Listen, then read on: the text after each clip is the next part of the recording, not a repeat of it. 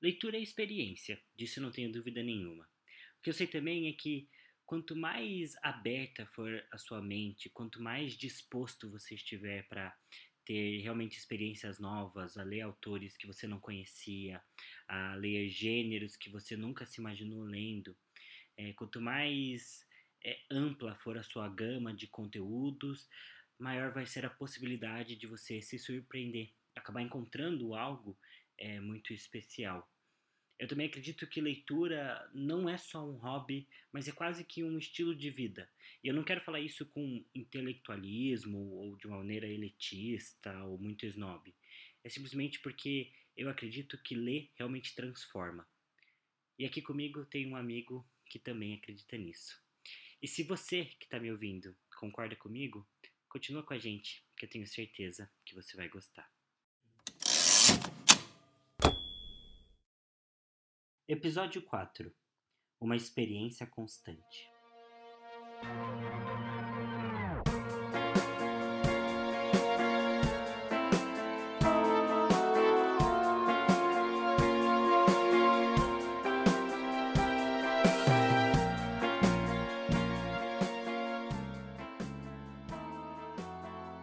Então se apresente, diga quem você é.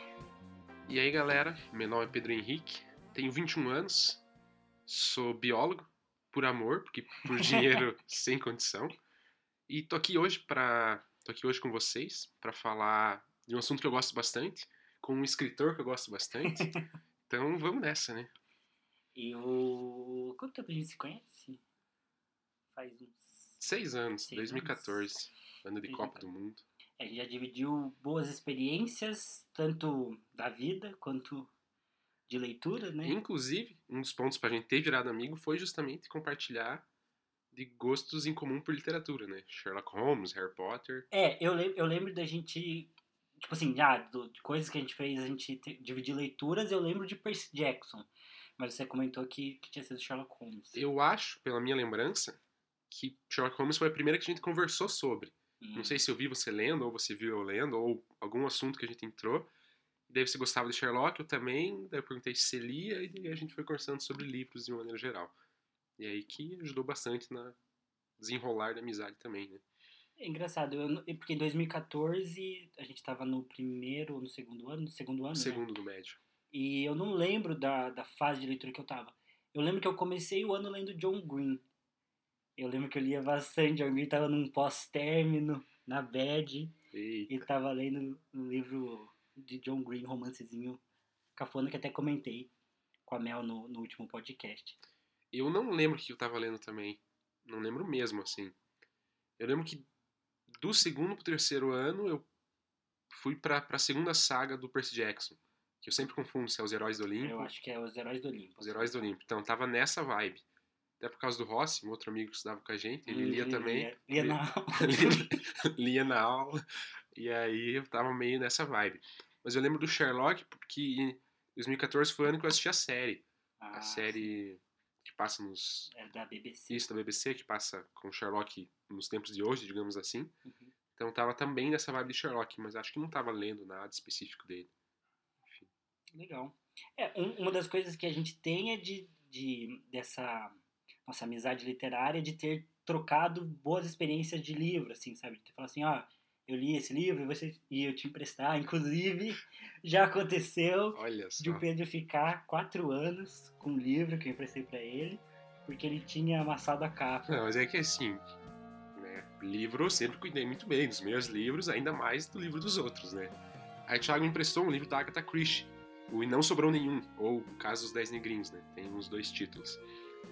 E aí eu peguei e tal, levei. E aí quando eu cheguei em casa eu tirei da mala, eu vi que a capa tava dobrada.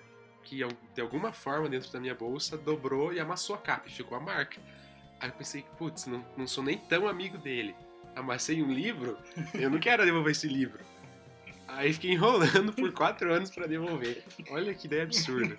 Mas enfim, aconteceu. Eu li o livro depois de um tempo, gostei. Mas tem essa, essa história aí.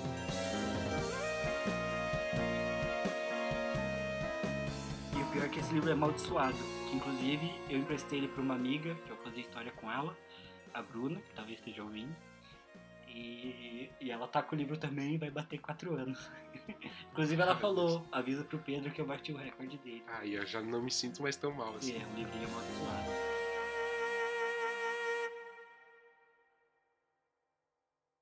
Tá, então já que a gente começou bem, já sabemos que você é um ladrãozinho de livros, é... eu pedi que você definisse sua experiência literária em poucas palavras, inclusive ficou é, o, o, título do, desse episódio, né, que é uma experiência constante. É, então explica o que isso significa para você, por que você escolheu essa frase. Ó, primeiro que essa pergunta para mim ela é difícil, porque como característica pessoal eu eu um pouco que travo em algumas perguntas mais pessoais do tipo, ah, fale defeitos ou qualidades suas. Então definir a experiência literária me, me travou um pouco, mas mas eu diria que foi e tem sido uma experiência bem constante no sentido de regularidade, né? Acho que eu sou um leitor regular. Poderia ler mais, claro, mas eu mantenho uma, uma certa frequência de leitura. Lógico, já tive picos, né? Quando eu era adolescente, tinha mais tempo livre em comparação ao que eu tenho hoje, né? Eu cheguei a ler 48 livros no ano, né? Que é bem bom. Eu li aí quatro livros por mês, né? É, quase um por semana, então era um negócio. Caraca! Eu bastante coisa. Eu acho que eu devo ter lido no melhor ano talvez 12 livros, assim, tipo, um por mês. Talvez um pouquinho mais, tipo, livros de Sherlock Holmes pequenininhos, mas mas não nem perto disso.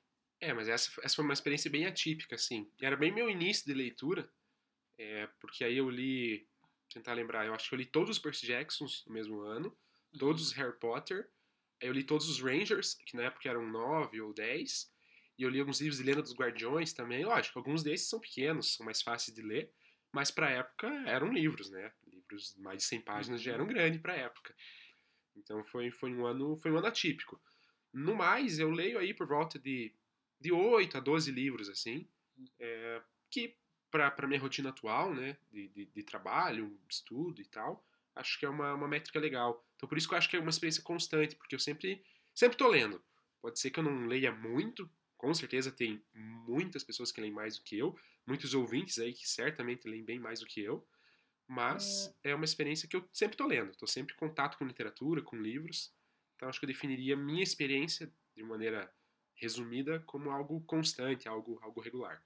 Eu, a gente, eu já comentei sobre a, essa última pesquisa, né, Retratos da Leitura no Brasil, e ela define um leitor como alguém que leu um livro nos últimos três meses, né?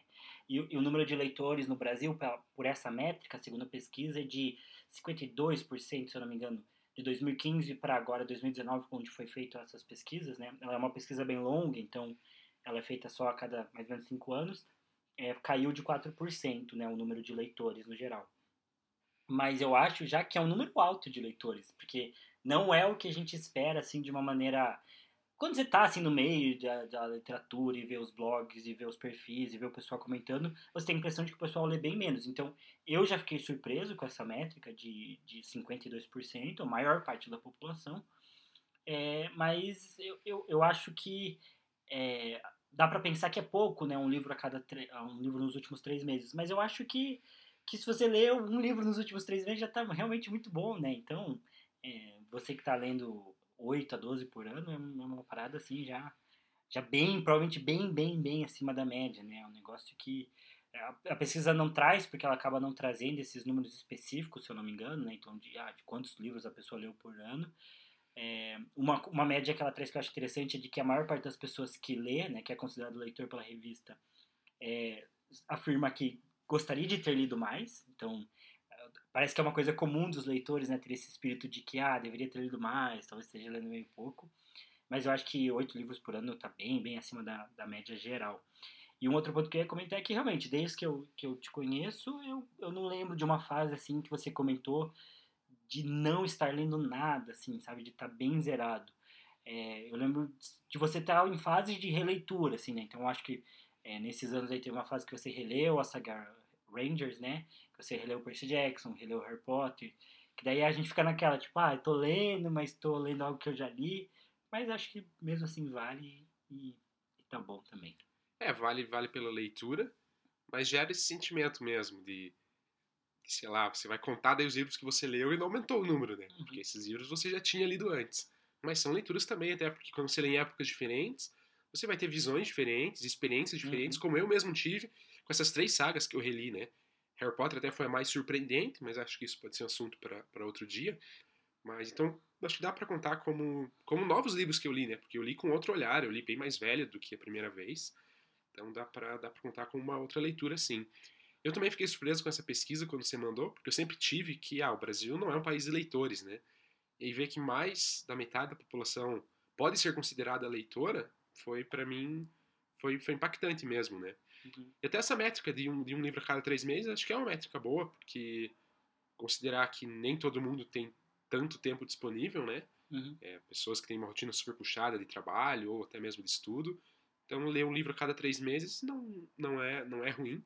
Acho que, acho que é uma, uma medida boa, porque você também se mantém constante, né? Se você de fato segue um pouco dessa regra, digamos assim, de um livro a cada três meses, você sempre está lendo alguma coisa. Acho que isso já é bem, bem positivo também. É, e tem livros que são grandes, né? Vai saber um It da vida aí que tem 1.200 páginas, o próprio do Stephen King, né? A Dança na Morte, As Crônicas de Gelo e Fogo, né? Pô, você lê um desses livros em três meses é, é, é válido, né? Bem justo, bem compreensível.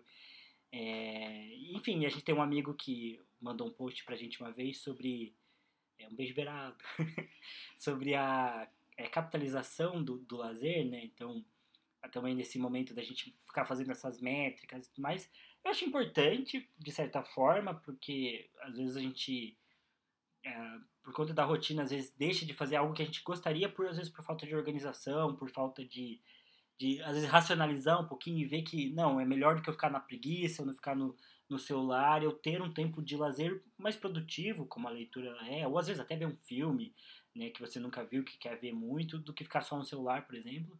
Mas eu acho um ponto importante para pensar, né, para estar na reflexão de que é, a leitura como experiência, né, ela não precisa ser algo que você vive também na regra de, ah, tenho que ler tantos livros por mês, senão eu não sou um leitor, né. Eu acho que é importante também é, viver, assim, experimentar a leitura como algo que a gente faz porque gosta e porque tem tempo, e acho importante tentar reservar um espaço na nossa vida para isso, né? A gente que ama literatura, mas não como algo metódico, né? E calculista.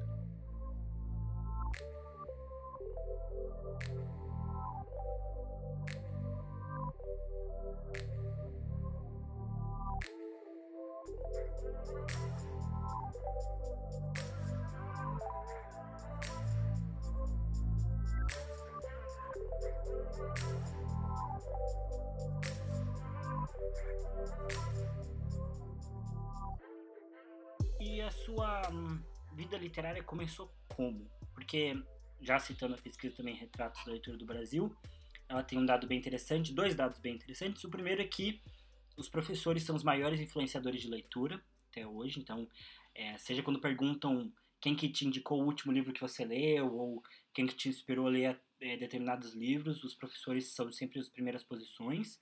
E a pesquisa também disse que é, os pais que leem para os seus filhos é, durante a noite, antes de dormir, ou leem para eles quando eles são pequenos, acabam é, influenciando bastante para que essas crianças cresçam e se tornem leitores mais ativos. Então, a gente percebe que tem esses dois pilares aí dos pais e dos professores que ajudam muito é, a formar a vida literária. Com você foi assim? Você tem uma experiência tanto familiar, você pode, enfim, falar o que você quiser, mas começar bem do início mesmo de como foi sua, sua vida literária.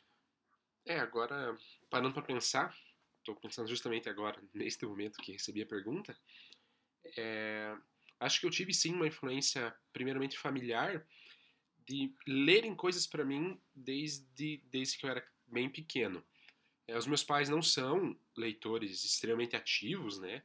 Que estão lendo todo mês ou a cada tantos, tantos meses, acho que nem a cada três meses, talvez, não sei dizer, mas enfim.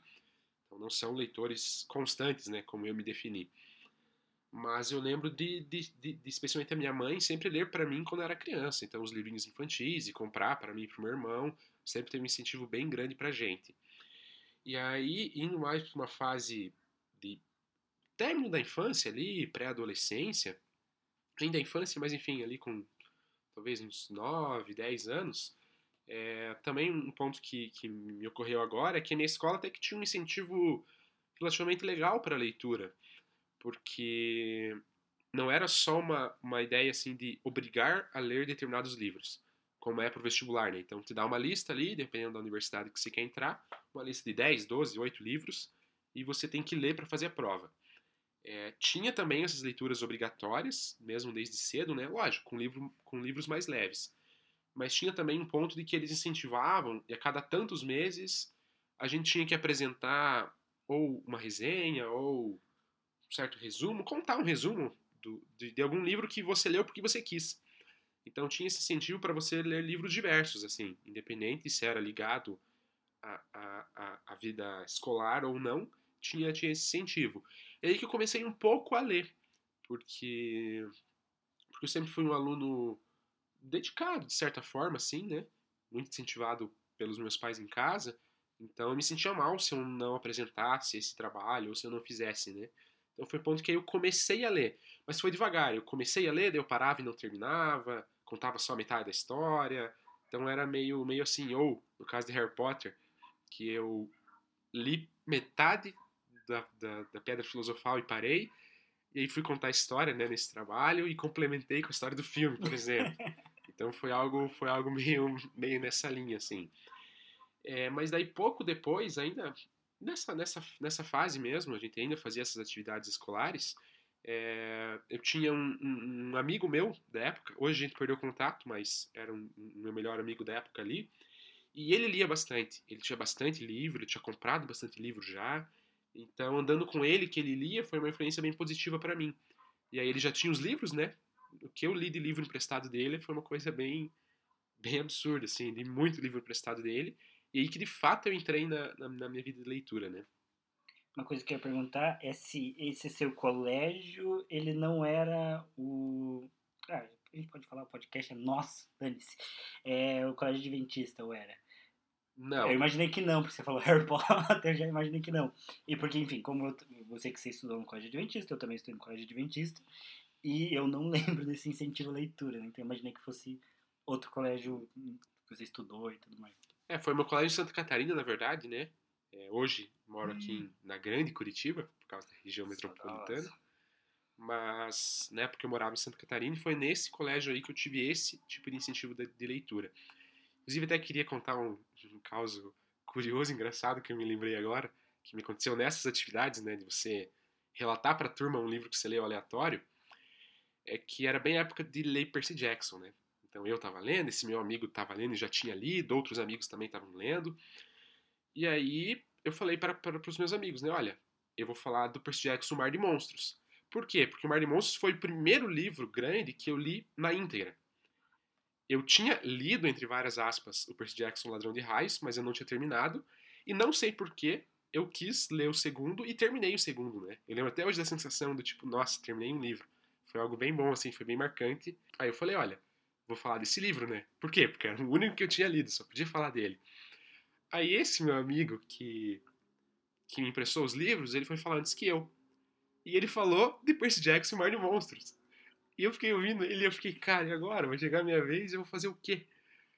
Aí eu fui contado por Jackson Ladrão de Raios, né? Que tinha parte da experiência. Então eu detalhei muito primeira metade do livro, dei super detalhes, acontecia isso, Percy não sei aonde, depois Ana Pet, o Grover e não sei o quê. Quando chegou pra parte final, eu me arrastei de um jeito que só cheguei assim e terminei.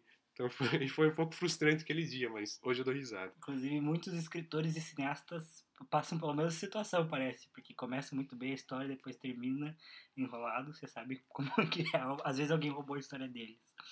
É, mas eu soube também que Percy Jackson te conseguiu uma namorada também. Então, olha, leitura, olha só, você não vai ser só um nerd excluído na sua vida. A longo prazo, depois de uns 10 anos, talvez te consiga um crush. É, foi isso, foi, foi bem a longo prazo mesmo, porque Percy Jackson foi um dos pontos para eu ter virado melhor amigo da minha atual namorada, né? E isso já faz aí uns 10 anos, e aí hoje a gente, a gente namora muito fruto dessa amizade, essa intimidade toda que a gente construiu ao longo do tempo e que foi inicialmente causada por Percy Jackson. Olha só, só nesse podcast que a gente tá aqui uns 20 minutos, você já narrou três relacionamentos que começaram ou tiveram um grande impacto por conta da leitura, que já é um, uma amostra bem legal.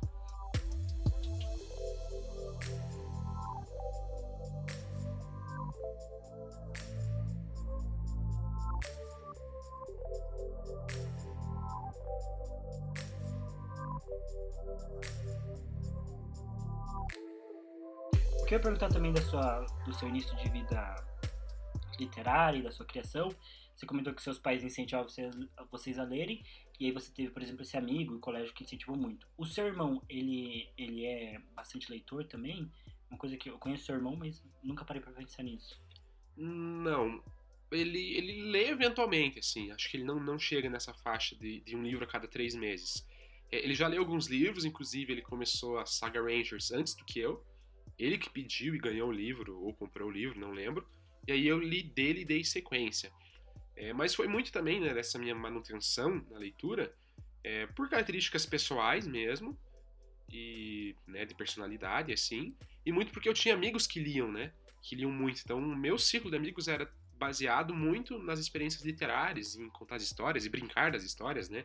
Já brinquei várias vezes de Percy Jackson com esses meus amigos. Enquanto que o meu irmão teve outras amizades, né? Acabou talvez, é, mesmo com esse incentivo, não, não foi é, é, de fato de cabeça nesse mundo da, da, da, da leitura, né?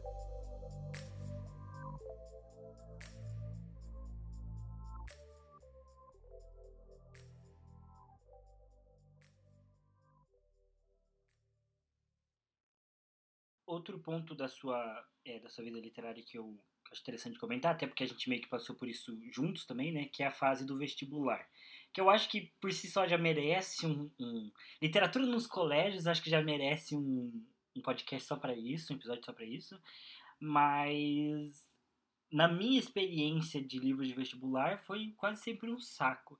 Eu acho que dá para dizer que é, Fogo Morto foi um livro ok de ler, mas quase todos os outros, e de, de modo geral, quase todos os livros que, que eu tive que ler para vestibular sempre me causaram um, certo asco, assim, um repúdio. É, e, e, assim como eu, né, você também leu pro nono ano também, né, porque a gente fez vestibular para técnico. Eu acho que tinha livros obrigatórios também, eu acho, não tenho certeza. É, mas então, qual foi a sua experiência, assim, com, com livros, talvez com literatura no colégio, você pode falar de uma maneira geral, já mais velho, né? Que quando a gente começa a ler os clássicos e ser imposto alguns livros mais tradicionais e também do vestibular. Olha, acho que essa fase do vestibular ela já é ruim como um todo, né? Acho que não é legal passar pelo processo vestibular, até porque é uma prova que não, não testa muita coisa, mas enfim, isso é, é outro assunto, não, não cabe aqui, né? Polêmica. Mas, mas falando estritamente dos livros, é, eu só comecei a ler mesmo no momento que eu me mudei de Santa Catarina para Curitiba, que a gente começou a estudar junto no segundo ano. Que eu comecei a ler esses livros, né? Eu já Quantos anos você tinha? Eu tinha 15 anos. Uhum. Quando eu fiz essa essa transição e foi aí que comecei a ter contato com esse com esses livros. É, na minha outra na minha outra escola eu não li os obrigatórios. Então, eu li os que eu queria ler, mas eu sempre tive uma visão muito negativa, né? Porque, ah, é, faz sentido, você tem ali 12, 13, 14 anos e você está lendo Percy Jackson, você está lendo Harry Potter, você está lendo né, fantasias que você né, é, é, entra muito nas histórias, você imagina aquele mundo e você se sente parte daquele mundo, você não quer ler Machado de Assis, você não quer ler José de Alencar. É, esses autores, claro, que têm sua importância, mas não para esse momento de etapa de vida, né? Uhum. E aí, quando eu fui pro vestibular, também foi uma experiência ruim, porque entra naquela pressão, né? Então eram 10 livros clássicos que a gente tinha que ler basicamente nos 10 meses letivos, né? Porque a gente não tem 12 meses letivos, então é basicamente um livro por mês. Eu acho que eu consigo lembrar a lista de cabeça do que a gente teve que ler. Mandei então. É, a Última Quimera, que fala do Augusto dos Anjos e tal. Fala, fala qual você, você leu. Eu li todos os 10, Ih. mas eu já chego nisso. tinha, então, a última, a última Quimera, tinha Bom Criolo, tinha várias histórias do Machado de Assis, tinha Poemas Escolhidos, do Gregório de Matos. Ai, esse é horroroso. Esse é demais. Pelo menos foi na experiência, né? Tinha um livro do. também de poesias, Claro Enigma. Claro, Enigma. Então tinha Claro Enigma. Tinha Lavoura Arcaica. Lavoura Arcaica, pelo amor de Deus. Outro doído pra ler. Ah, Fogo Morto, não sei se já... não lembro se eu contei Fogo Morto, mas enfim. Vai, vai Fogo Morto. Vai Fogo Morto. Vai lá, faltam três. Tinha Lucila, li Lucila. Uhum. Tinha. Eles não usam black tie? Eles né? não usam black tie e é o Inglês Maquinista, as duas Ah, peças de teatro. só. Então aí fechou os 10 livros. Eu li todos os 10. Alguns eu li mesmo e entendi a história. Alguns até gostei, né? Eu gostei de Lucila na época. Foi uma, uma experiência positiva. Não sei se eu gostaria hoje, mas na época não foi ruim. E gostei muito de Fogo Morto. Não sei dizer o quanto que eu gostei dessas histórias ou o quanto que elas eram menos ruins do que as outras que eu li. Não que sejam histórias ruins do ponto de vista técnico literário, É. mas nas experiências para aquela época, para aquela idade que eu tinha, para a pressão que eu estava sofrendo no vestibular, não foram boas experiências, né? Então talvez esses livros que eu gostei, eu não tenha gostado necessariamente, né? É, mas alguns livros, tipo, várias histórias, eu não li completo, eu li parte da- das histórias, e caiu só histórias que eu não li no vestibular, bem bacana. É, os livros de, de, de poemas e poesias, eu entendi pouquíssimo, né? O do Gregório de Matos, porque é um vocabulário bem diferente do, do, do moderno, né? Então eu não, não tinha esse, essa sensibilidade para entender a- as poesias dele. Claro, Enigma eu também não entendi muita coisa. E o ápice de você ler, sei lá, 200, 300 páginas e não entender absolutamente nada se dá com Lavoura Arcaica. É fluxo de consciência. É, é muito fluxo de difícil. consciência, então, pelo menos naquela minha experiência, eu não conseguia distinguir o que, que era pensamento, o que, que era diálogo, o que, que era presente, passado ou uma imaginação futura, um sonho. Então, assim, eu só li. Então, eu tive essa experiência de livro sobre vestibular que eu li. Se eu entendi, muito pouco, mas eu li, para dizer. É muito também por, por consciência, né? Para minha consciência estar aliviada na hora da prova. Ah, eu li os livros. Mas ler ou não ler não fez diferença pra prova, sendo bem sincero. Eu li Fogo Morto, que foi o que eu gostei. Eu lembro que a gente conversava, tinha umas frases legais. E acho que o Fogo Morto talvez seja o que tem a historinha mais. Ele, ele é um livro dividido em três partes, né, em três histórias. E acho que ele é o que tem. Ele é o mais livre, assim, é o menos. É o mais despretensioso, assim, sabe? Então não quer fazer uma. Uma, uma grande narrativa complexa, igual é o Lavoura Arcaica, por exemplo, né? Então, acho que é o mais fácil de gostar. Eu lembro que eu li, eles não usam black tie, não, eu li o Inglês Maquinista, que é uma das peças de teatro, então foi bem rapidinho. E eu lembro que eu cheguei a comprar várias histórias, mas eu acho que eu li uma ou duas só também. foi só isso.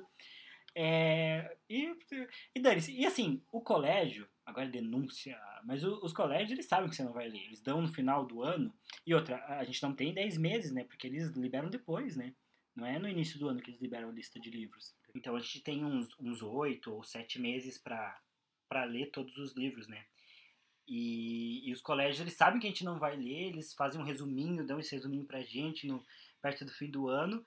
E assim, então eu li o que? Três livros de vestibular e eu acho que eu gabaritei a prova de literatura, porque também é uma coisa de quatro questões, três questões, é bem pouco também, dentro ali de português, pelo menos no vestibular da Federal, que aqui do Paraná que a gente faz, é, que é o mais importante daqui, o vestibular não, Há dúvidas. Aqui é uma disputa de, de, de, de universidades.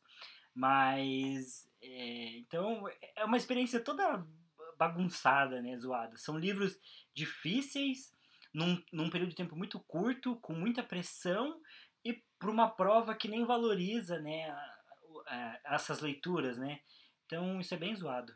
É, e eu até não entendo o que que o, o que que, sei lá, o vestibular ou o nosso sistema educacional como um todo, né? Se você pegar o, o que é cobrado nas, nas universidades federais, não, não é por conta delas próprias, né? Tem instruções do MEC e tal, então é algo mais geral desse sistema, sistema educacional. Eu não, não entendo o, qual é a expectativa de, de você querer que uma, uma, uma- um adolescente ali, né, 16, 17, 18 anos, é, é, é, é, sei lá, julgue Machado de Assis, ele faça críticas a Machado de Assis, sabe? É, às vezes é uma pessoa que nem lê muito e tal, e você já exige que leia é, é, um autor que é difícil, né? É, é lógico que é muito bom, tem sua importância, mas é, é, você tem que entender um pouco de literatura para você conseguir apreciar esses, esses, esses autores, né? E, então eu não entendo muito qual que é a, a pira, né? Qual que, que, que, que eles querem? Qual que é o propósito de fazer com que é, é, pessoas ali, 17, 18 anos, leiam poemas de Gregório de Matos, sabe? Pra mim não, não faz muito sentido e acaba tendo uma experiência negativa, né? Ah, a gente também não tem, pelo menos dentro aí do, do ambiente do cursinho, a gente acaba não tendo nenhum suporte muito grande, né, para essas obras. É, de, de fazer uma análise aprofundada. E acho que isso serve para o ensino de literatura como um todo. Como eu já comentei, acho que isso é um bom tópico para a gente ter em outro episódio. É, mas a gente acaba que é uma leitura assim muito dispersa, que não que não se aprofunda também, não existe um acompanhamento para a gente entender essas obras. É confuso. E na minha experiência pessoal foi engraçado também porque o Lavoura Arcaica foi um livro que eu comecei a ler e depois corri porque percebi que era muito difícil. Na época eu já queria ser escritor, já lia bastante, então já tinha um contato grande com a literatura. É, mas foram livros assim, boa parte deles foram livros que eu fugi. E o Lavoura Arcaica, esses tempos eu fui procurar de novo, porque eu estava conversando sobre a fluidez né, de leitura e pensei no Lavoura Arcaica como uma possibilidade de ser um livro fluido por ser fluxo de consciência. E eu fui ler e achei ele muito bonito. Achei a, realmente um livro muito fluido, com fluxo é, muito interessante do jogo de palavras e uma leitura poética, bonita, profunda. Só que assim, minha experiência com Lavoura Caica, claro que eu posso ler ele no futuro, mas ela foi totalmente destruída por ter que ler ele no vestibular e por não ter idade nem a compreensão necessária para apreciar aquele livro como um todo. É, eu tive até uma experiência bem parecida recentemente, até no último final de semana, inclusive, é, que eu tive a oportunidade de ler um trecho, o começo de Memórias Póstumas de Brás Cubas. E eu li e eu achei muito bonito. Eu acho que o Machado de Assis, né, por esses trechos que eu li, ele escreve de uma maneira que, que eu fiquei, cara, isso aqui de fato é bom, né? Mas percebe que passaram alguns anos da minha vida literária, da minha vida pessoal, do meu amadurecimento como um todo, para eu conseguir perceber isso. Porque a minha primeira experiência com Machado de Assis foi algo forçado, que eu tinha que ler para aproveitar a, a, o vestibular, para conseguir passar aquela pressão toda que você tem que ler, você tem que saber, tem que acertar tudo e não sei o quê. Então essa foi a minha primeira experiência. Acaba que é, é, acaba desvalorizando o próprio autor, né? Porque as pessoas aí têm uma imagem negativa de Machado de Assis. Só que se você lê ele porque você quer ler ele e num momento que você consegue entender pelo menos parte do que a obra dele significa, eu acho que você aproveita muito mais. Como eu agora que eu quero ler Memórias Próximas de Brás Cubas porque eu li os primeiros trechos e eu achei muito bonito. É, e acho que um ponto bem importante da gente ressaltar é que a gente não tá falando que os, esses livros são ruins, né? Tipo, ah, Gregório de Matos é ruim. Não, a gente nem tem a capacidade para julgar isso. Ninguém é perito em literatura aqui, né? Mas o problema é justamente a idade e a forma como esses livros são colocados pra gente ler, né? Então, a forma, no, no caso, né?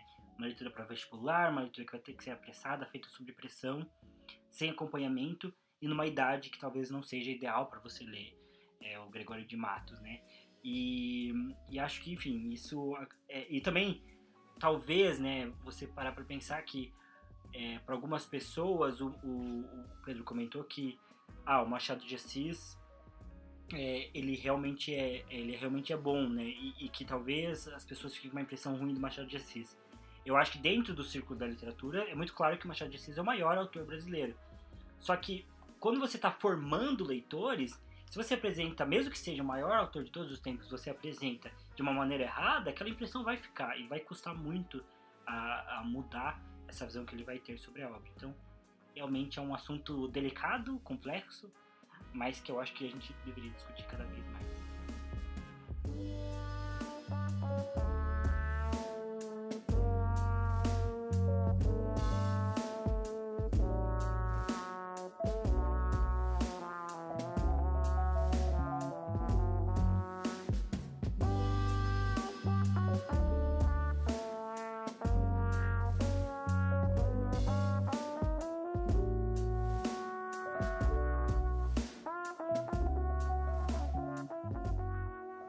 Falou sobre o início da sua vida literária, como que foi a sua formação como leitor. Já falamos sobre essa fase do colégio, que é, no mínimo, complicada, né? E, que teve todos esses problemas de literaturas impostas e alguns livros que você deu por pressão, que você não queria ler. Acho que boa parte da, da gente que fez cursinho passou por coisas parecidas. É, mas agora indo para um, um lado mais alegre da literatura, me fala quais livros você já leu que vale a pena mencionar. Que eu sei que você já leu bastante, mas quais livros aí você você faria uma recomendação aqui? Olha, primeiramente, Cenas de Solidão. É, é, é, é, óbvio, não tem como eu falar de livros que eu gosto, que vale a pena serem comentados, e não comentados Cenas de Solidão, né? Já adianto que é sim meu livro preferido, é o livro que eu considero o melhor que eu já li. Mas vou fazer até uma reconstrução meio curta, até para lembrar de maneira mais fácil, né? Mas falar um pouco dos livros, ou mencionar os livros que, que eu li esse ano mesmo, né? Até, até o momento desse de estar de, de tá gravando aqui. É, que foi a saga Jogos Vorazes. Então eu li os três livros de Jogos Vorazes. Gostei bastante. É, cada um com uma perspectiva diferente, na minha experiência, né? A gente pode falar mais talvez depois, ou outro podcast sobre, enfim.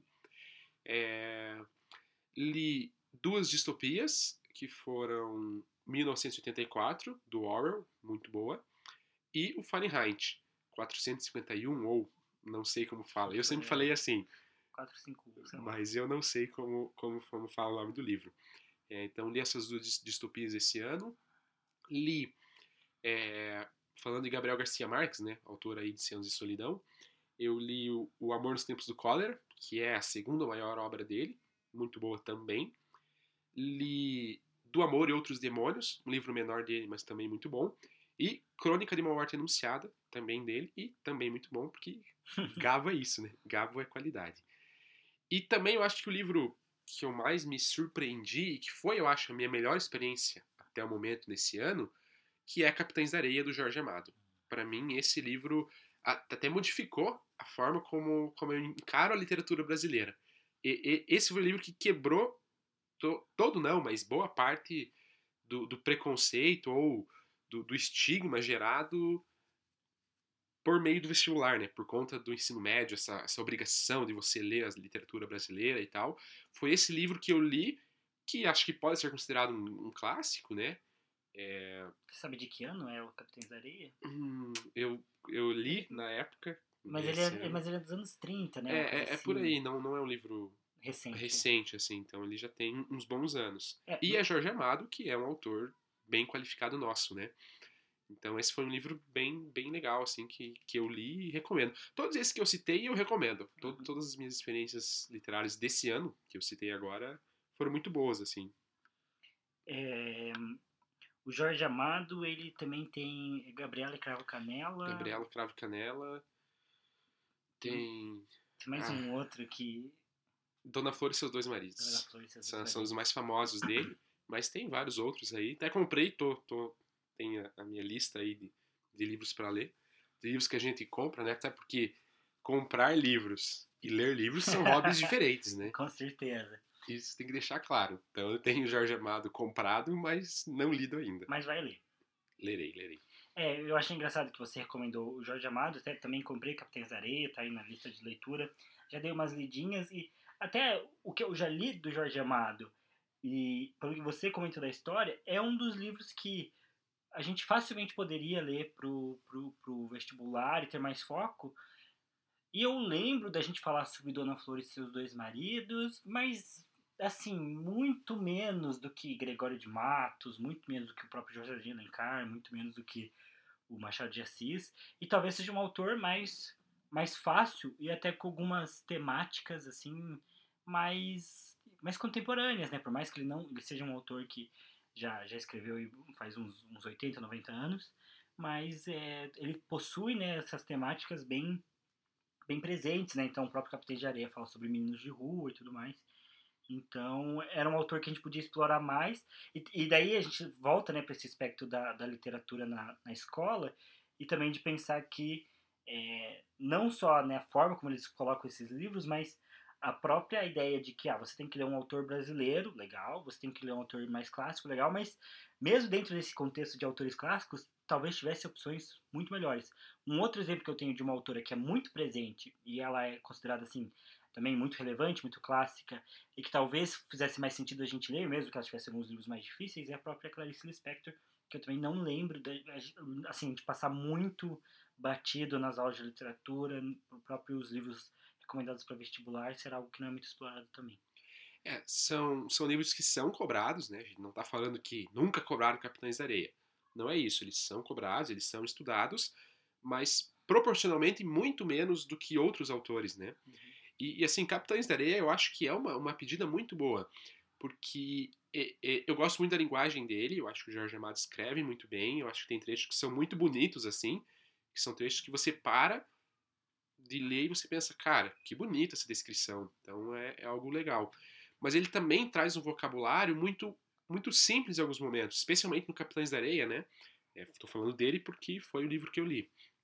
É, porque como trata de meninos de rua, e o Jorge Amado teve a experiência de passar um tempo com os meninos na rua antes de escrever o livro, é, ele escreve como os meninos da rua falam, ou como falavam naquela época, né? Então eles falam com gíria, eles não falam bonito, né?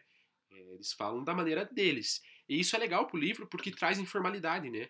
E aí, pro, pro adolescente que tá cheio da pressão do vestibular, que talvez não tenha uma vida literária tão ativa, ler um livro desse, eu acredito que seja mais fácil, né? E aí também tem um grande ponto de Capitães Areia, que eu acho que ele reúne tudo numa medida muito acertada, é porque ele traz um contexto social muito legal, que dá para ser trabalhado, dá para falar de desigualdade social, dá para falar de políticas públicas, dá para falar de conservadorismo religioso, porque tem um personagem importante que é o padre, e ele enfrenta isso, né, porque ele ajuda os meninos. É... Então dá para falar sobre várias coisas dentro da, da, da, da, da história, e ele fala, e você sente aquilo, e você, é, de fato, para para pensar e reflete sobre, mas ele também traz uma narrativa que é legal, porque os personagens são carismáticos, você se apega àqueles personagens, você quer ler não só para você ter um contexto social, para você pensar, para você refletir, como em geral eu faço com algumas distopias, né? Então, as distopias que eu li esse ano, 1984 e Fahrenheit, foram distopias que eu li não porque, nossa, eu quero muito saber o desfecho desse personagem. Eu queria entender o contexto político, social daquela obra e refletir sobre, para de fato é, é, me, me, me, agregar né, nesse tipo de conhecimento, que também é válido, também é legal. É, mas então o, o Jorge Amado, Capitães da Areia, ele traz além desse contexto todo que você tira e você reflete, e você cresce com isso, ele traz uma narrativa que você se apega aos personagens. Então você se apega ao Pedro Bala, né, que é o líder ali dos Capitães da Areia, você se apega aos outros e você quer ler para saber o que acontece com eles, para entender qual vai ser o desfecho, pô, que será que vai acontecer com esse? Será que se livra dessa situação? Será que não?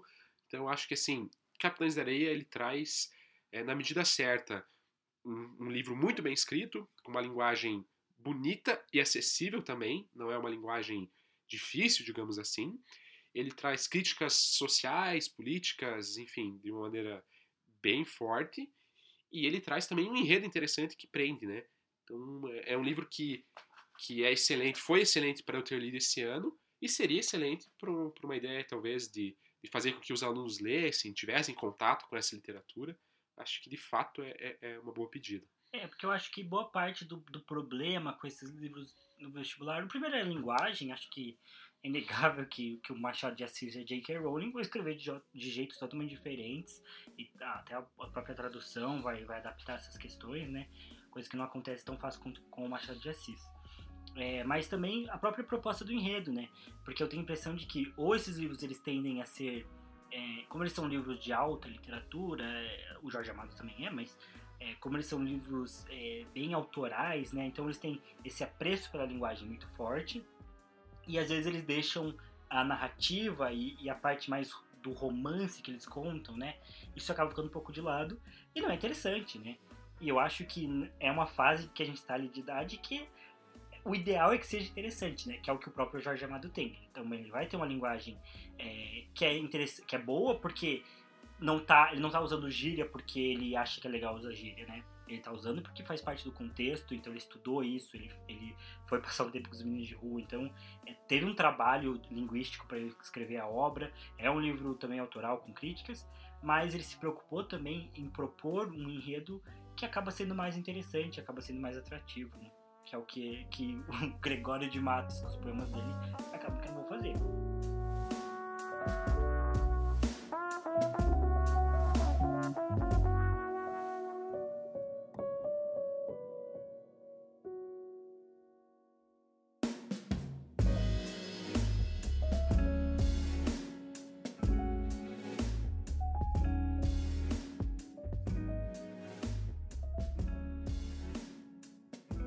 Já aproveitando né, que você já comentou sobre o Gabo, então é, as próximas minhas próximas duas perguntas seriam, né, qual o seu autor favorito e seu livro favorito, né? Então você já revelou que é o Gabo, então fica livre aí para falar o que você quiser do homem.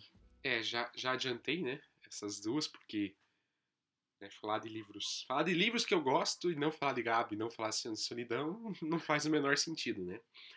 É, mas falando primeiramente do Gabo, então, é, é, é um autor que me pegou com Cem Anos de Solidão, que foi o primeiro livro que eu li dele, e de fato é a maior obra dele, né? Então ele, ele é conhecido por ter escrito Cem Anos de Solidão. Lógico que outras obras também são importantes, mas é inegável que Cem Anos de Solidão se destaca muito mais do que, do que as outras.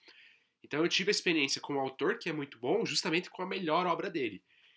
E, e, e assim, o, o Gabo ele escreve de uma maneira que é, é, é impressionante, assim. Para mim, para mim, né, dos autores que eu li, lógico, não vou, não vou generalizar, mas das minhas experiências literárias, eu não li um autor que escreve melhor do que o Gabo.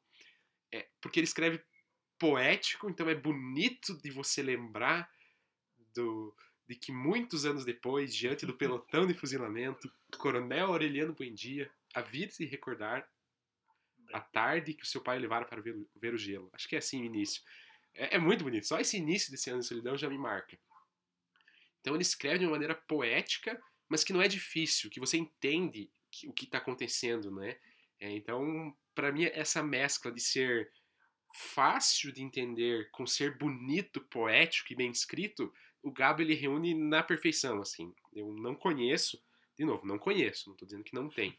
Não conheço autor que, que, que, que reúna isso também.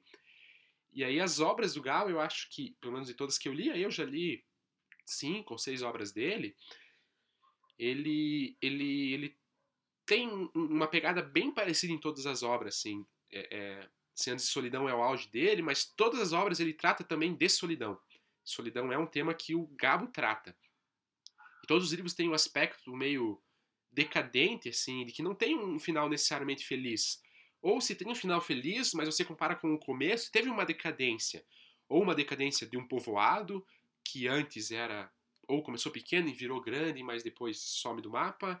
Ou né, de um casal que era feliz junto e daí depois termina mal. Ou de um coronel aposentado, como é. é ninguém escreve. Ninguém escreve o coronel.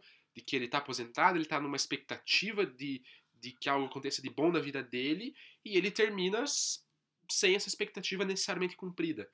Então ele traz também né, uma característica dele, trazendo nessas obras uma certa é, é, decadência ou dos personagens ou do, do, do, próprio do próprio do próprio local, do próprio povoado, da própria cidade.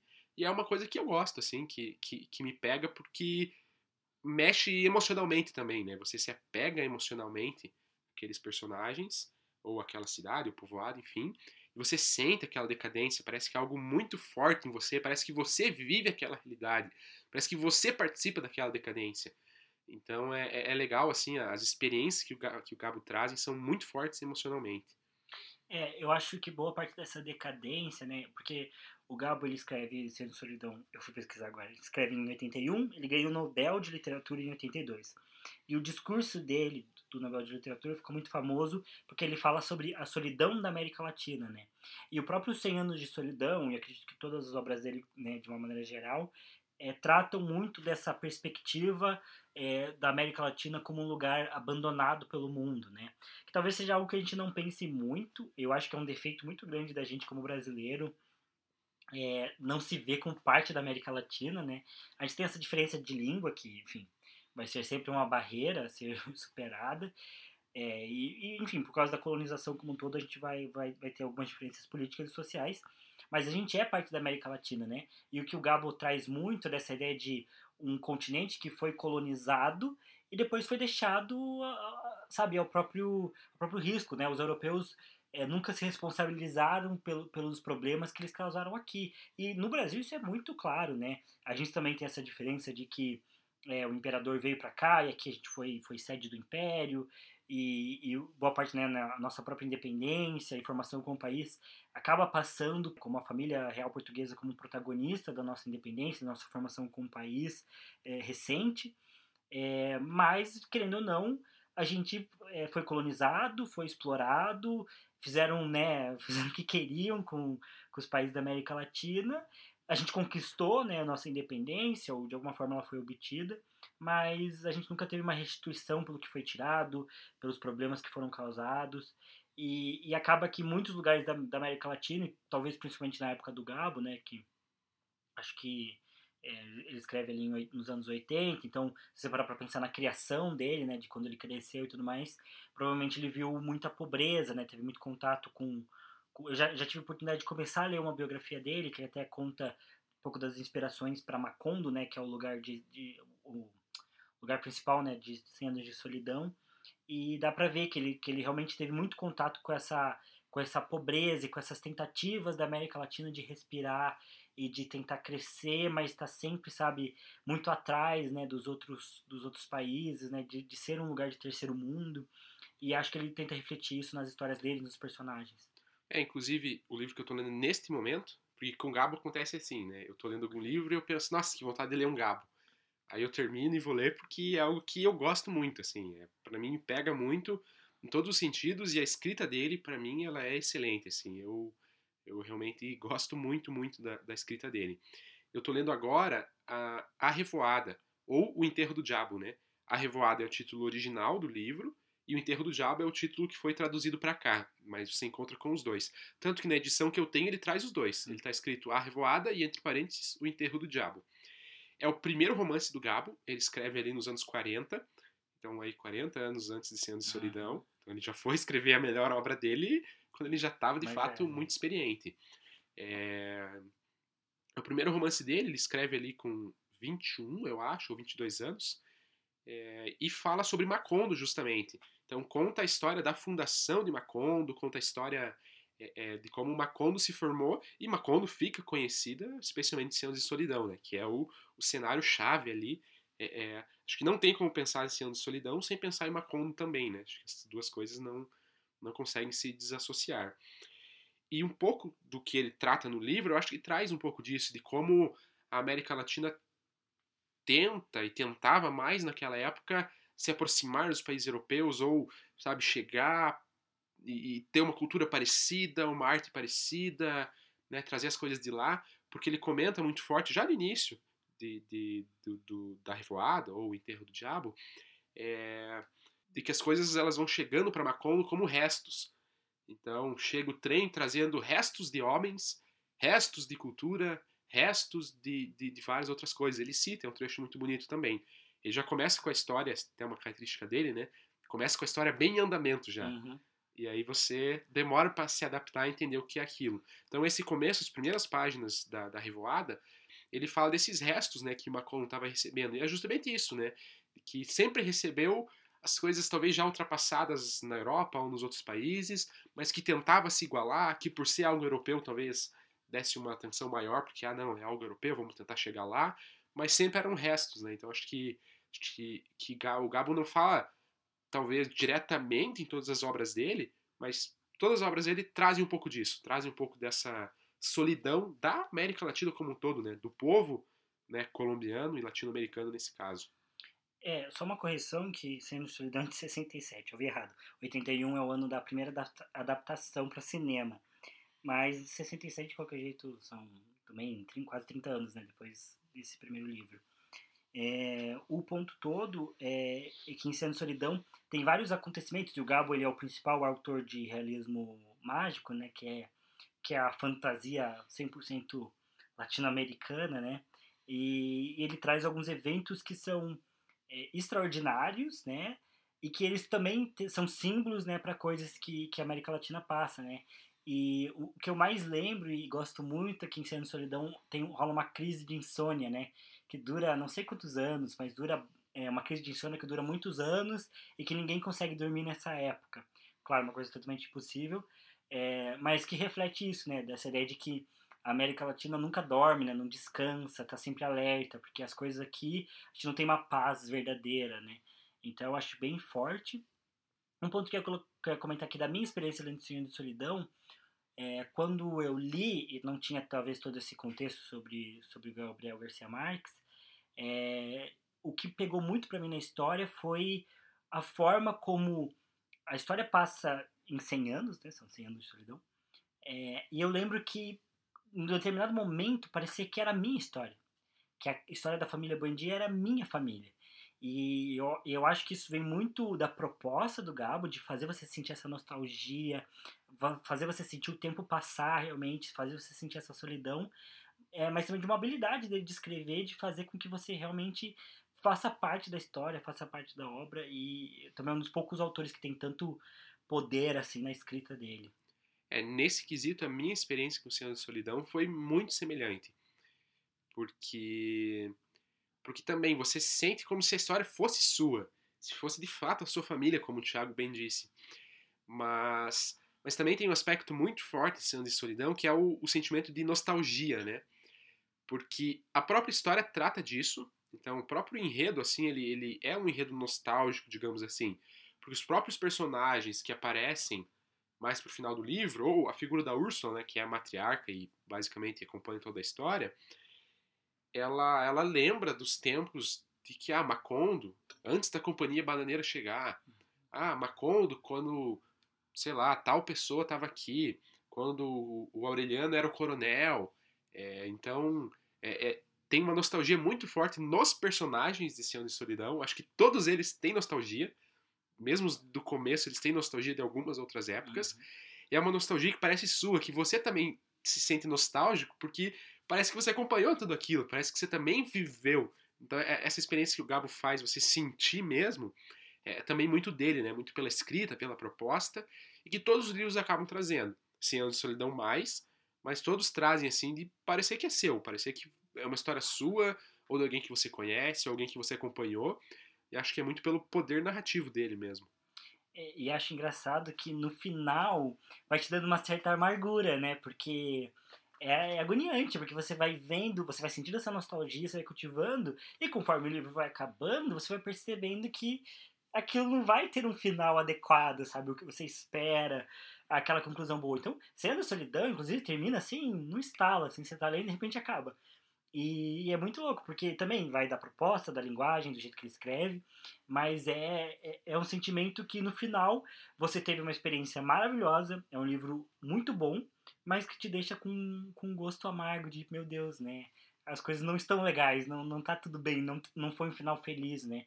Então, é, é o Gabo é, é outro nível, ele é, é difícil até de descrever, né? No, no último podcast a Milena também tentou descrever uma, o Gabo descrevendo alguma cena, mas é uma escrita poética. Tem uma cena de sexo que ele descreve que eu também acho que é melhor que eu já que eu já li e lembro que eu, eu demorei para perceber que era uma cena de sexo porque ele escrevia de um jeito tão rebuscado, mas tão fluido que eu passei e falei, cara, isso aqui aconteceu na minha frente, olha só a indecência, mas mas eu nem, nem me toquei porque ele é, ele é muito poético, muito profundo.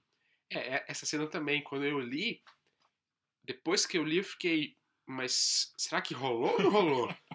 Porque e tinha rolado, né? Era, era claro também, se você pega e presta atenção. Só que é, é, tão bonito e tão fluido que, que sabe, acaba passando, passando um pouco batido.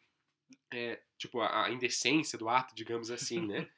É, e se você compara, por exemplo, com George Martin, que também é um escritor muito bom, que tem uma linguagem muito boa, que quero reler, inclusive, é, você vê que as cenas de sexo dele são muito mais cruas, assim. Uhum. São muito mais duras. Não diria pesadas, mas. Algumas pesadas. É, é sim, algumas pesadas, mas é, elas são mais frequentes também, tem bastante na obra.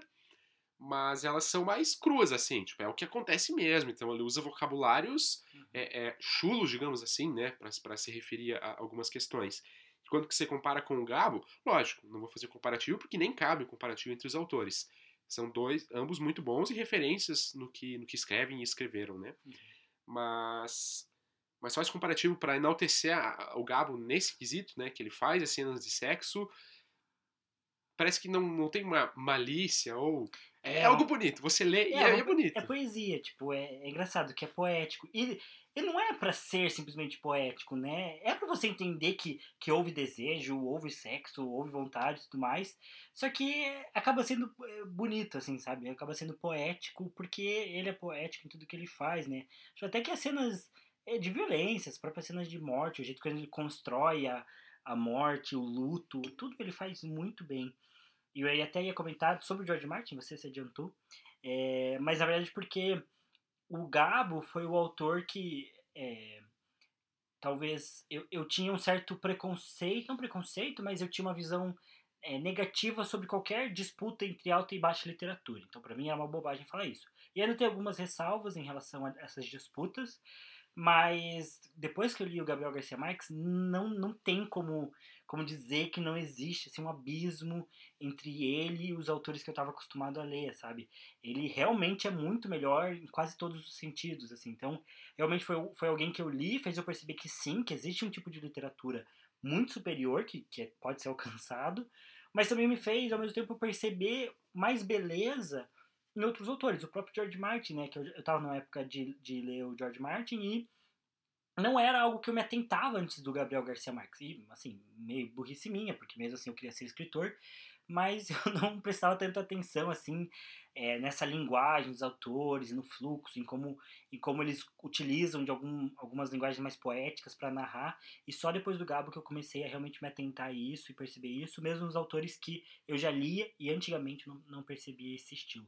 É, comigo também tem, tem exatamente é, é, é, essa mesma influência que, que o Gabo exerceu, porque também eu nunca tinha lido um livro que eu tinha parado para pensar na linguagem dele, ou nossa, que bonito esse trecho, olha como ele escreveu bem. E aí foi lendo Oceano de Solidão que não tem como você ler e você não perceber trechos que são bonitos e muito bem escritos, que pós-Gabo que eu comecei a ter é, é, é essa visão com outros autores também, né? E até recentemente eu li só uma página é, do, do, George Martin, né, da, da, das Crônicas do Gelo e Fogo, é, que era um livro até que eu não tinha terminado na época, né? Eu comecei ali com uns 13 anos, li até metade do quarto livro e parei. É, e aí eu peguei esse livro de novo e fui ler onde eu tinha deixado marcado e tal, e eu percebi, nossa, George Martin escreve bonito também. Também ele tem uma narrativa legal, uma linguagem bonita de, de ler, assim. Também você percebe que é diferente de outras obras. E foi uma coisa que o Gabi me proporcionou, né? De olhar para outras obras e pensar, cara, que bonito, como é bem escrito isso. Uhum. Porque, porque justamente eu li algo muito bonito e muito bem escrito. É, é, e, e, claro, né? Pós Anos de Solidão veio uma, uma certa depressão literária, assim. Normal. Que foi um pouco complicada. Eu lembro até hoje do, do dia que eu li, não lembro exatamente a data, né? Mas eu lembro do momento em que eu terminei. Eu tinha. Né, tava estudando ainda, fazia faculdade. Então eu almocei ali no restaurante universitário, né, da Federal aqui do Paraná. Fui pro carro porque eu tinha um estágio, né, então eu tinha um estágio depois, tinha esse tempinho ali de, de almoço até entrar no estágio. Eu fui pro carro e pensei, ah, vou ler, né. E ali que eu terminei o livro, eu não planejava terminar, porque eu queria dar um lugar especial, assim, um momento legal para terminar. E não no carro, depois do almoço, indo pro estágio, cansado, com sono. Mas, enfim, acabei terminando ali. E quando terminei, eu fiquei tipo, cara, e agora? Eu lembro de eu ir olhando o caminho, assim, eu olhava as coisas meio diferentes, uma sensação muito única e estranha, assim. E até depois eu procurei, né? Eu queria, então, eu ligava, então pensei, quero ler autores bons também, né? Então, já que Gabi é prêmio Nobel, quero ler um prêmio Nobel também. Aí eu fui e comprei o livro do Gigante Enterrado. Seguro. Isso, não, não lembro o nome dele. Que, enfim, provavelmente tem essa qualidade, mas que eu acabei nunca lendo. Porque eu fui nesse impulso, eu quero ler algo igual ao Gabo, quero buscar algo igual ao Gabo, e você não encontra, né? Você encontra no Gabo algo igual a ele, mas não em outros autores. Você encontra outras qualidades, mas não da mesma maneira, né? Então demorou um pouquinho para eu retornar a outras literaturas e tal, mas foi uma experiência bem interessante.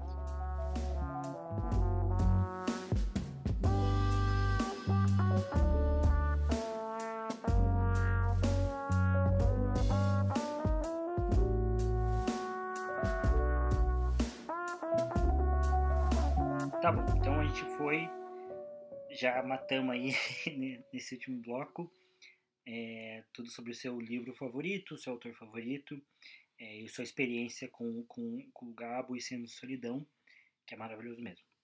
É, uma dúvida que eu fiquei agora pensando é o que, que você valoriza mais na leitura, assim, tipo, o que, que para você é o, é o ponto mais importante que um livro tem que ter para fazer com que você leia. Eu já adianto que, tipo, por exemplo, para mim, eu estou numa fase que eu acho que eu estou tendo algumas mudanças em relação a isso. Para mim sempre foi a história, a proposta, assim, sabe? Aquela coisa de ler a sinopse e, se interessar. Tipo, isso era o ponto mais importante para mim. Agora isso tem mudado um pouco, acho que ainda a sinopse é o mais relevante, mas é, eu tenho olhado para outros critérios, né?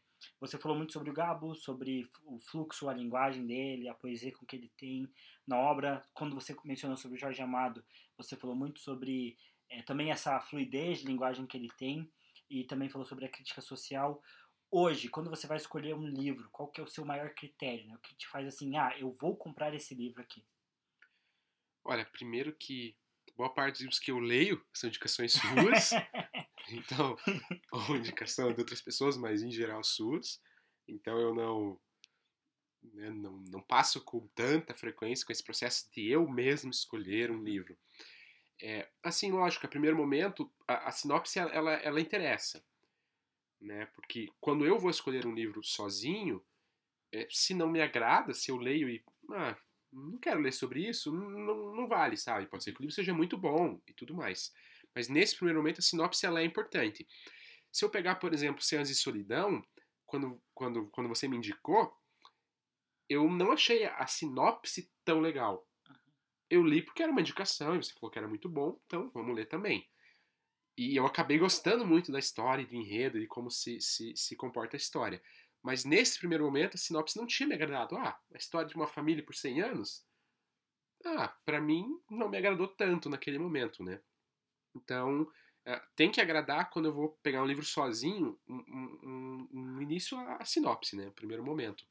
Mas coisas que eu valorizo de maneira geral, que me fazem gostar, que me fazem ter prazer de ler e que eu busco isso em livros, é, lógico que a linguagem, né, um livro bem escrito, ele é gostoso de ler, você salta aos olhos alguns trechos, você pensa, cara, isso aqui é bonito, nossa, você fica até um pouco chocado em alguns momentos. Mas, em especial, eu acho que a, a, imersão, para mim, é a imersão que você tem naquela história e naquele universo criado, naquele povoado, naquele personagem, independente do que seja, mas é a imersão de você de fato entrar, de você achar que aquilo é seu, de fazer parte. E aí, todas as histórias que eu gostei, elas são muito diferentes, mas ah, todas elas têm isso. Harry Potter tem isso. Você se sente em Hogwarts, você quer estar em uhum. Hogwarts, você quer participar das aulas, você quer jogar quadribol, você quer ir no, no beco diagonal. Então, Harry Potter tem uma imersão fantástica. Percy Jackson tem uma imersão boa, porque você quer estar no campeonato do meio sangue você quer treinar como eles treinam, você quer ser um semideus também, você quer estar nos chalés e tal. E, e Senhor de Solidão tem isso também, porque você fica tão imerso na história daquela família que parece sua. E aí perceba que, que são livros muito diferentes. Percy Jackson, Harry Potter, Senhor de Solidão, mas todos eles, para mim, causaram uma imersão muito grande. Como foi Capitães da Areia, que eu fiquei muito imerso no, no, no, na vida dos meninos, né? em como eles tinham que fazer para sobreviver, nos furtos que eles faziam, nas situações que eles se metiam. Parece que você tá ali, parece que é algo seu também. É, Jogos Vorazes, quando você é, é, entra também no dilema da, da, da, da Katniss e parece que eles são seus, é, para mim isso é um ponto que, que eu acho que eu mais valorizo, assim. Acho que até mais do que linguagem, porque é, é Vários desses livros podem ser também tidos como alguns dos meus preferidos, ou entrar aí, sei lá, no meu top 10, top 15, top 20. E eles não têm uma linguagem como a do Gabo, né? Então, lógico que importa, por isso que eu coloco o Gabo acima, mas, mas a, a imersão eu acho que para mim é mais relevante. Tanto que o meu top 10 não é só livro do Gabo. Tem livros como Harry Potter e Relíquias da Morte que eu coloco, para mim, com uma experiência melhor do que alguns livros do Gabo que eu li. É, porque justamente teve uma imersão maior, então acho que a forma como eu me envolvo emocionalmente com, com as histórias, para mim, é, é, é, o ponto, ponto alto, assim, para eu gostar de uma história. para eu terminar de ler e falar, cara, isso aqui, isso aqui é bom, isso aqui para mim foi bom. E lógico, isso não tem como saber de antemão, né? Não tem como antes de eu ler o livro eu saber se ele se eu vou conseguir ter uma imersão boa ou não. Né? Por isso que não dá para ser um critério prévio, né? Uhum. Daí o critério prévio que eu uso é sinopse, indicações e tal. Mas considerando a leitura como um todo, desde o início do livro até o término, eu acho que a experiência de imersão naquele, naquele ambiente, para mim, é, é o ponto alto. É, e até acho que isso é bem interessante, essa questão da imersão e tudo mais, até é, essa ideia de imersão versus linguagem, que não são coisas antagônicas, né? Mas, é, inclusive, acho que elas se complementam muito bem, é, principalmente quando é, é realmente bem pensado esses dois pontos. Acho que o Gabo é o exemplo disso, mas você citou também do Ishiguro, de que é, ele também é um prêmio Nobel, então ele é um autor muito bom, com certeza. É, mas as obras dele são bem mais densas para se ler, né? Mesmo o Gigante Enterrado, que é uma fantasia, e a única fantasia dele, ela também leva muito mais tempo para você emergir nessa história. É, que é algo que, por exemplo, a Harper Lee, em Um Só para Todos, faz muito bem. Também é um livro é, de alta literatura, é um prêmio Pulitzer, é um livro muito bom, com crítica social. Acho até que me lembra, nessa comparação meio fria, me lembra muito Capitães de Areia, né? De também ser um livro clássico, de ser um livro que tem linguagem, que tem crítica social, que tem toda uma contextualização, mas que ele é muito fluido, porque a proposta que ela tem na história é fazer com que você é, caia dentro da história. Então, desde as primeiras frases da, do livro até, a, até o final, você vai entrar junto com aquela garotinha naquela história, você vai acompanhar ela, porque é o jeito que ela te guia, né? Então, realmente, essa ideia de imersão, ela é muito forte, ela funciona muito bem. A outra pergunta que eu ia te fazer, que já conecta com essa, eu ia perguntar qual o seu gênero literário favorito. Mas eu acho que dá para ir além e, e realmente é, tentar entender qual que é o seu tipo de livro favorito de uma maneira geral, né? Então, quando você vai escolher um livro ou se você consegue fazer uma avaliação geral do tudo que você já leu e você consegue definir assim, ah, o, o tipo de livro que eu mais gosto, é, e aí você pode usar o critério que você quiser, né? Mas os tipos de livro que eu mais gosto são esses porque eles têm isso, isso e isso. Primeiramente, só voltando um pouquinho, falar de Sol para Todos da Harper Lee, bem rapidinho, mas eu acho que um ponto que complementa isso que, que o Thiago já disse é, é, é, justamente o fato de que ele é narrado por uma criança. Uhum. E, e, ela tá ali na pré-adolescência, acho que não chega nem a ser adolescente, não, né? É criança, é bem criança mesmo. Então, eu acho que isso a, a, ajuda a ter justamente a imersão, porque você está vendo tudo no olhar daquela criança, está tratando de um assunto que é muito pesado, uhum. que é muito denso, que, que, que, precisa ser tratado justamente, que é uma questão racial, né? Questão de racismo. Só que no olhar daquela menina você tem a imersão, você realmente fica imerso na história e você consegue aproveitar não só a crítica social, política que o livro pode trazer, mas você aproveita o enredo, você aproveita, a imersão, você vê o que ela tem que passar também. É, então é, é, é legal, é um ponto que, que, que ressalta bastante. E agora indo para a pergunta mesmo, vou falar rapidinho de gêneros e depois passo para o tipo, né? Que acho que dá para falar mais. Assim, gênero que eu mais li e leio é fantasia. Uhum. Acho que não, não dá para fugir disso. Ainda hoje, né, até não gosto dos pensamentos de que a ah, fantasia é para crianças.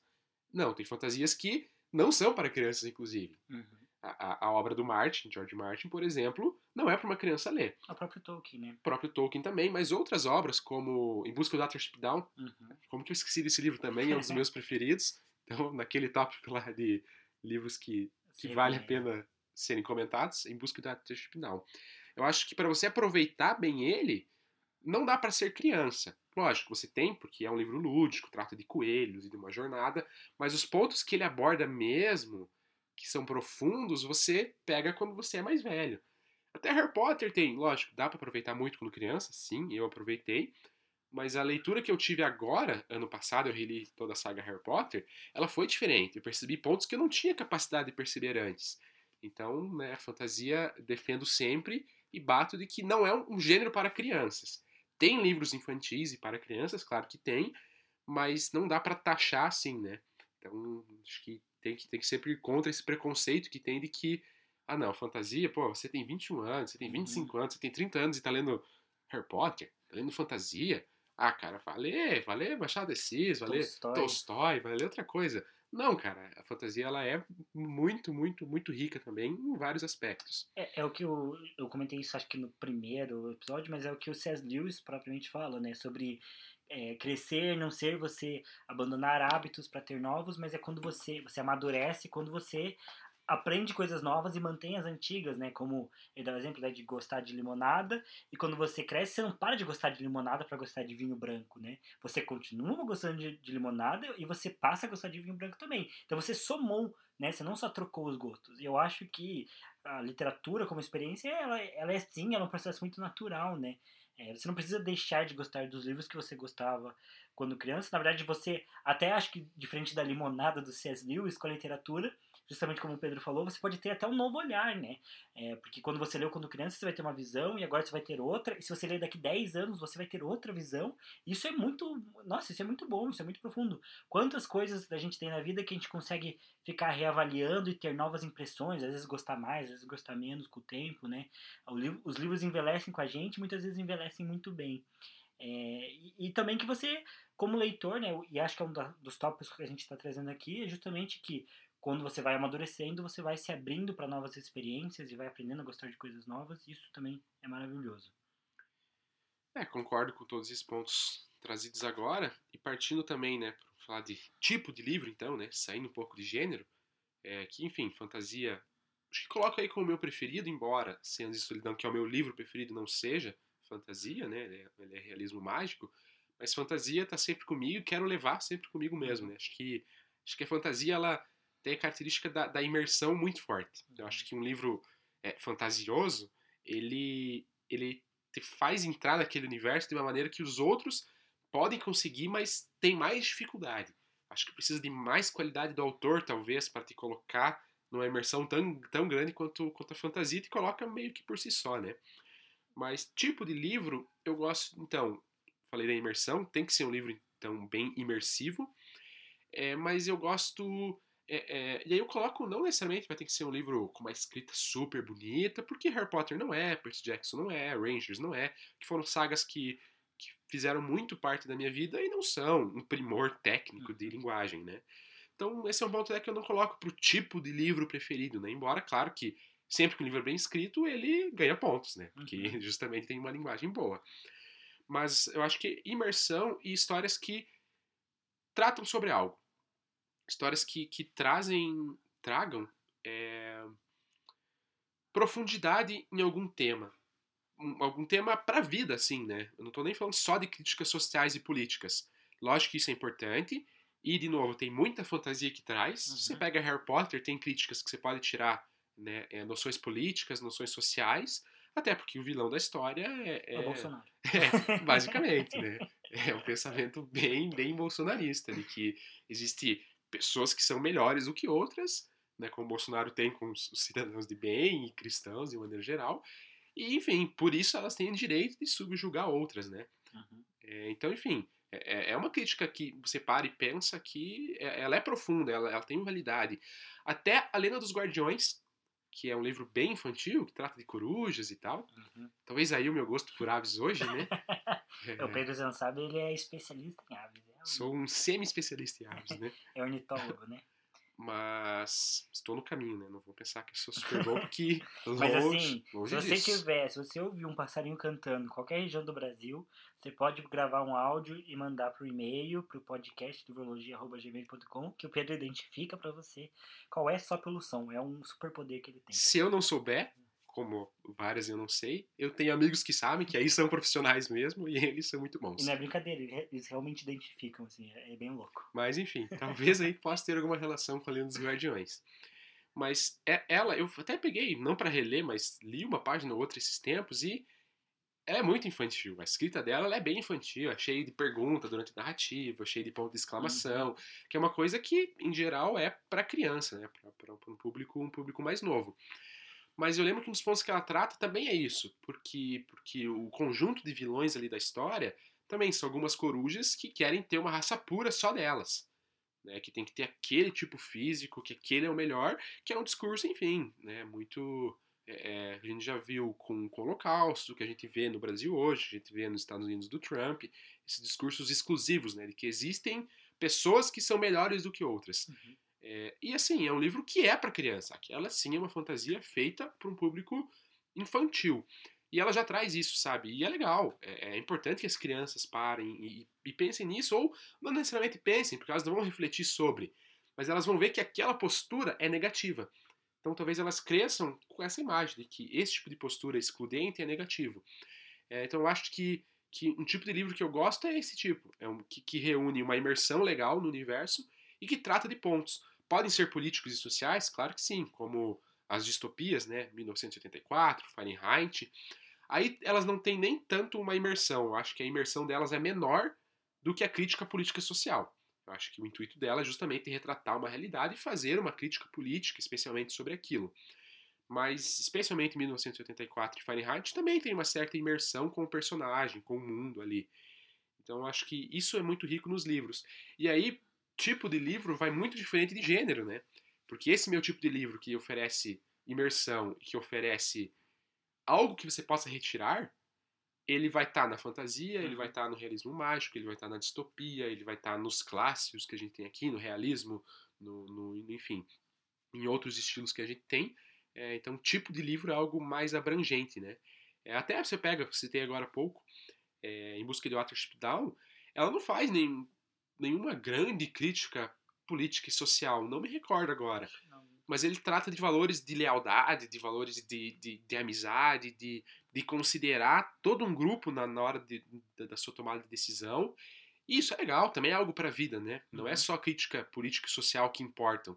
Eu acho que valores como amizade, como companheirismo, como lealdade, valores de uma maneira geral, é, quando os livros conseguem passar, também é muito rico, né? Então, o meu tipo de livro preferido é esse, né? Se tem uma imersão boa, se tem algo que ele traz. Algo que agrega. Né? Algo que agrega. E, de novo, não precisa necessariamente agregar no intelecto uhum. mas que te agregue como pessoa um valor, uma amizade, um, sabe, algo assim, para mim é meu tipo de livro preferido. E aí, lógico, se tem uma linguagem boa, melhor, é bônus, né?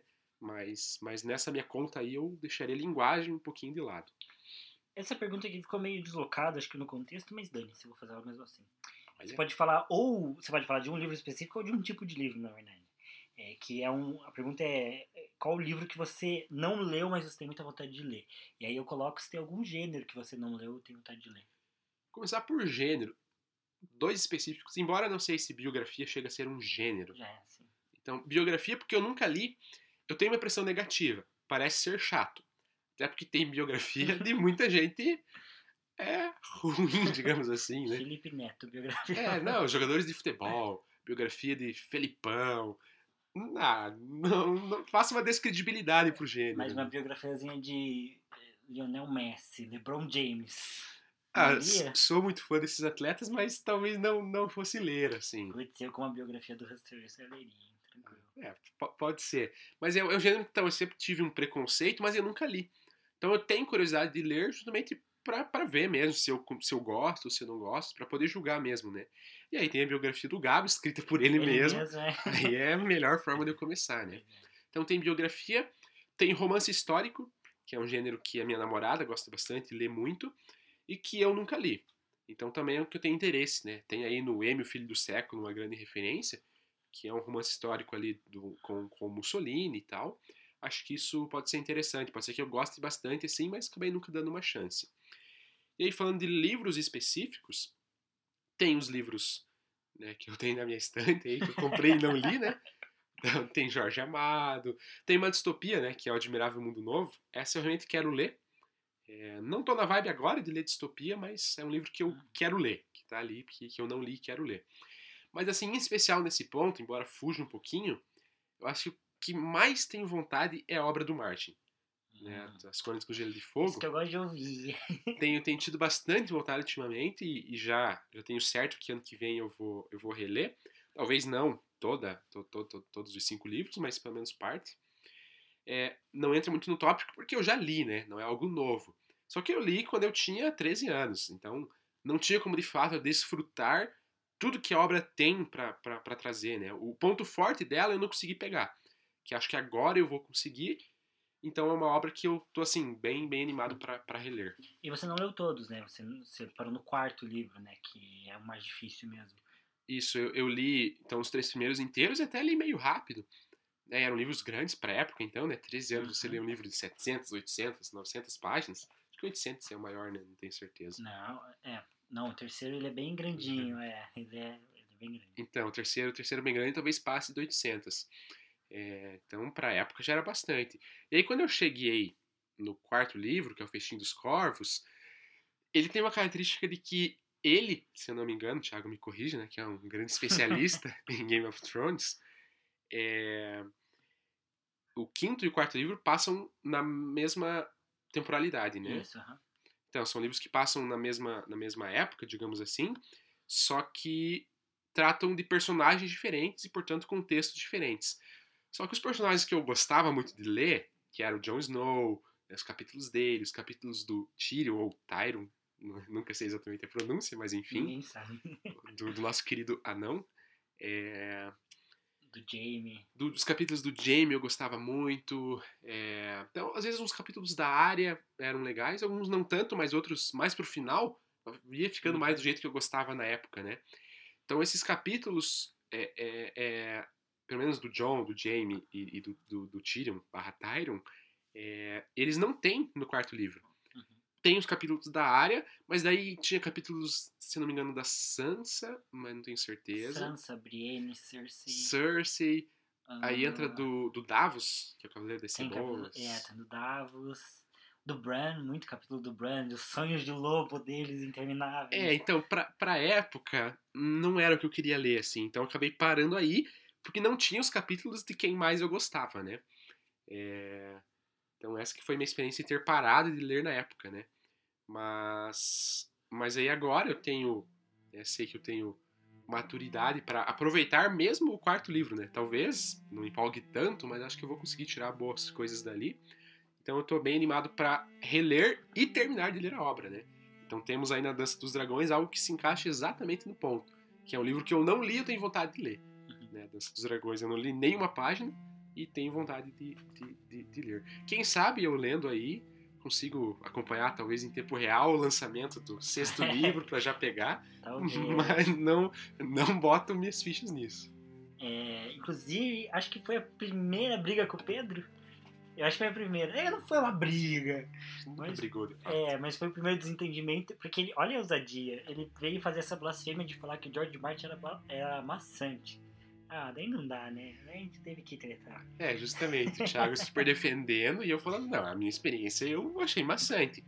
Mas faz total sentido, né? A gente chegou nesse consenso no final de que eu não li o livro na época certa. Com 13 anos, acostumado a ler Percy Jackson, Rangers, Harry Potter, Game of Thrones ele é muito diferente, né? É, é outro tipo de fantasia. Não era pro público de 13 anos, não era pra mim. Então eu li e lógico que eu vou achar maçante, porque a escrita é mais difícil, porque ele tem uma linguagem mais rebuscada, mais bonita, que na época não tinha condições de aproveitar. E até as temáticas eram mais densas mesmo. É um livro mais cru, né? Que ele trata algumas coisas muito fortes, porque de fato as coisas acontecem assim, aconteciam também. É, é, no período talvez de Idade Média aí. Não sei se exatamente é esse, esse o período do, do Marte, mas enfim. É, então, normal que pra época eu achasse maçante, especialmente o quarto livro, né? É, não. Daí depois eu cheguei no quarto livro e descobri que realmente o quarto livro é muito maçante. É uma palavra perfeita pra definir o quarto livro. Então, Porque não é que ele é ruim, isso é maçante. É... O capítulo da, da Cersei ali em Porto Real eu acho muito difícil. Então, aí o o Pedro de 13 anos não tava tão errado na, na análise, né? Mas enfim, quero reler, sei que vou aproveitar bastante.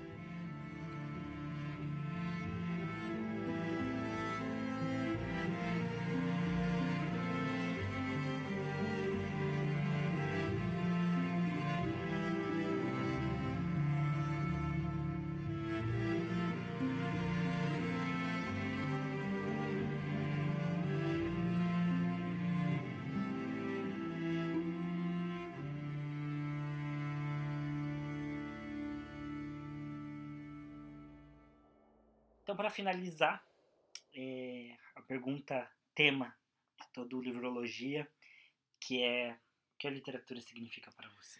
Ah, essa, essa volta a ser difícil, né? A gente começou com defina sua experiência, que eu já fiquei meio travado. E agora, de novo, né, para eu definir literatura, ou o que significa para mim, né? É, aqui eu vou utilizar de, de um conto barra texto do Tolstói que se chama Uma Confissão.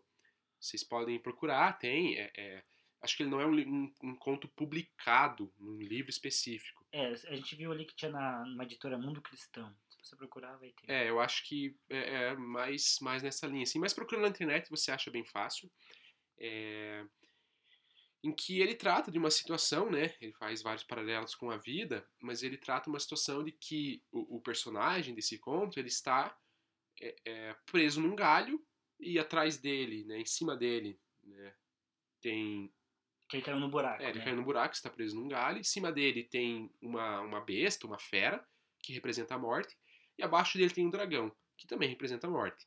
Então ele está cercado de morte e ele está na vida dele naquele, naquele, naquele galho.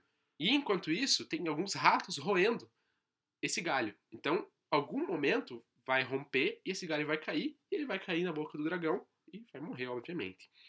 É... E, e, justamente esses ratos é para simbolizar o tempo, né? Então o tempo passa, a gente de fato vai perdendo vida. Mas o que me, me chama atenção e que, o que eu pensei na literatura é porque no conto ele traz que nessa situação que o personagem se encontra, existe ali uma gota de mel, em que ele fica lambendo, né? que, que ele, ele lambe aquela gota de mel mesmo nessa situação difícil. Que é justamente na ideia do Tolstói, no paralelo que é feito com, com esse conto, com essa pequena historinha, da, de que existem, por mais que a nossa vida inevitavelmente termine na morte, e inevitavelmente o tempo traga isso, né? A gente se aproxima da morte cada dia. É meio triste falar isso, meio depressivo. Cada um dia é um dia mais, um dia menos. Pois é, né? Fica aí o questionamento. Mas mas a, a, a, gota de mel representa as coisas boas da vida, de que você consegue aproveitar a vida mesmo sabendo que ela vai ter um fim, ou mesmo sabendo que está difícil, você está cercado por um dragão ou uma besta.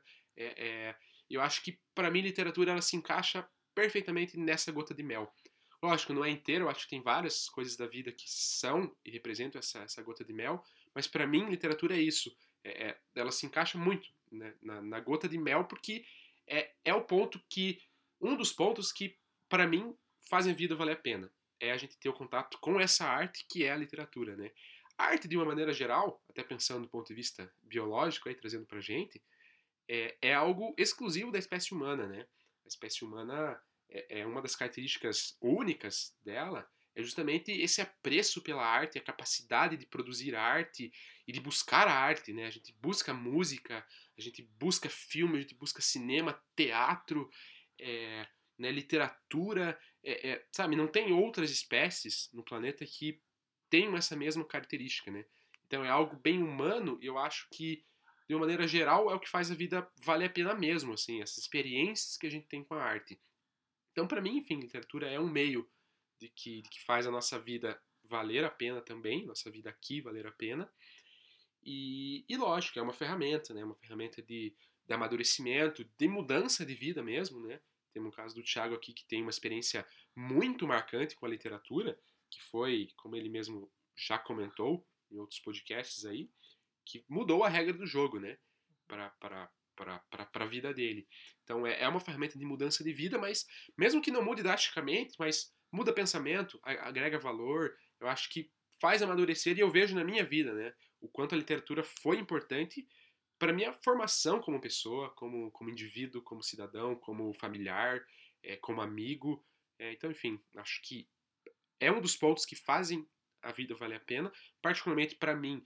Não sei se com música, mas música e literatura são as duas artes que para mim me tocam mais, né, entre cinema e outras que, enfim, lógico que são importantes, eu gosto muito, mas literatura tem esse esse diferencial, assim, eu acho que, que, que dentro do, do, da parábola, do conto, da historinha do Tolstói, acho que representa bem a, a gota de mel que, que o personagem tem para para viver a vida dele, né? Enquanto ele sabe que vai acabar, enquanto ele sabe que tá ruim, mas é um ponto que ele se agarra para saber que, que vai ser bom.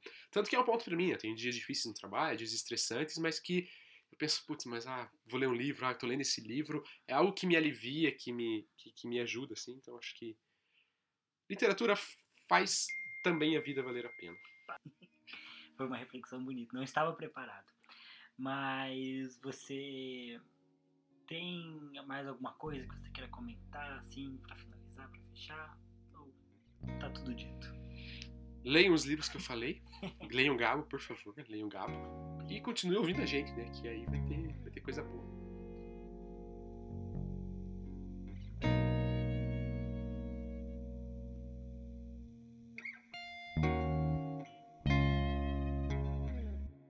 Então tá.